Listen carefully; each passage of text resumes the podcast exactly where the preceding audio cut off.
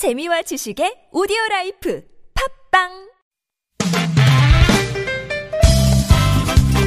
빡빡한 일상의 단비처럼 여러분의 무뎌진 감동 세포를 깨우는 시간 좋은 사람 좋은 뉴스 함께합니다.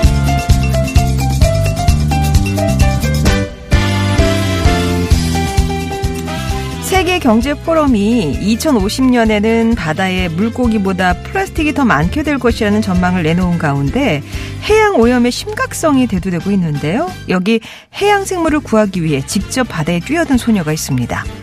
미국에 사는 18살 소녀 알렉스 웨버는 지난 2017년 우연히 자신의 집 근처 해수욕장을 찾았다가 큰 충격을 받았어요.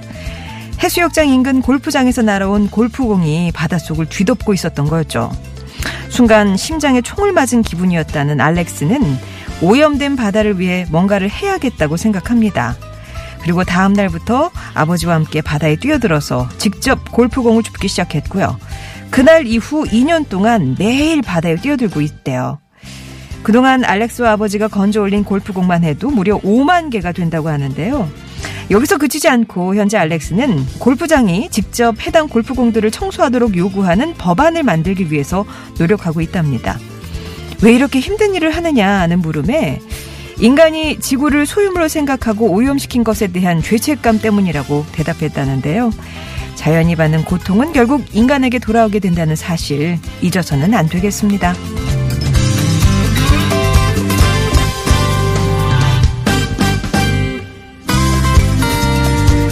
미 연방정부 셧다운이 21일 기준으로 31일째 계속되면서 월급을 받지 못하고 있는 약 80만 명 공무원들에 대한 도움의 손길이 지금 미국에서 이어지고 있다고 합니다. 그 가운데는 유명 가수 존 본조비도 있는데요. 그는 뉴저지주에 있는 자신의 한 자선 식당에서 셧다운으로 일시 해고 등을 당한 공무원과 그 가족들에게 무료 식사를 제공한다고 밝혔어요. 어려움을 겪고 있는 공무원들에게 자신들이 함께하고 있음을 알리고 싶다며 그 취지를 설명했는데요. 평소 본조비는 우리 식당 메뉴에는 가격표가 없다. 도움이 필요하면 직접 움직이면 된다. 테이블을 정리하고 설거지를 하고 정원을 정리하는 등 직접 참여하면 된다면서 자신의 식당이 단순한 무료 급식소가 아니라 참여형 공동체임을 강조한 바 있는데요. 미국 곳곳에서 연방 공무원들을 위한 온정의 손길이 퍼지는 이유 본조비의 말처럼 세상은 함께 더불어 사는 공동체이기 때문일 거예요. 지금까지 좋은 사람, 좋은 뉴스였습니다.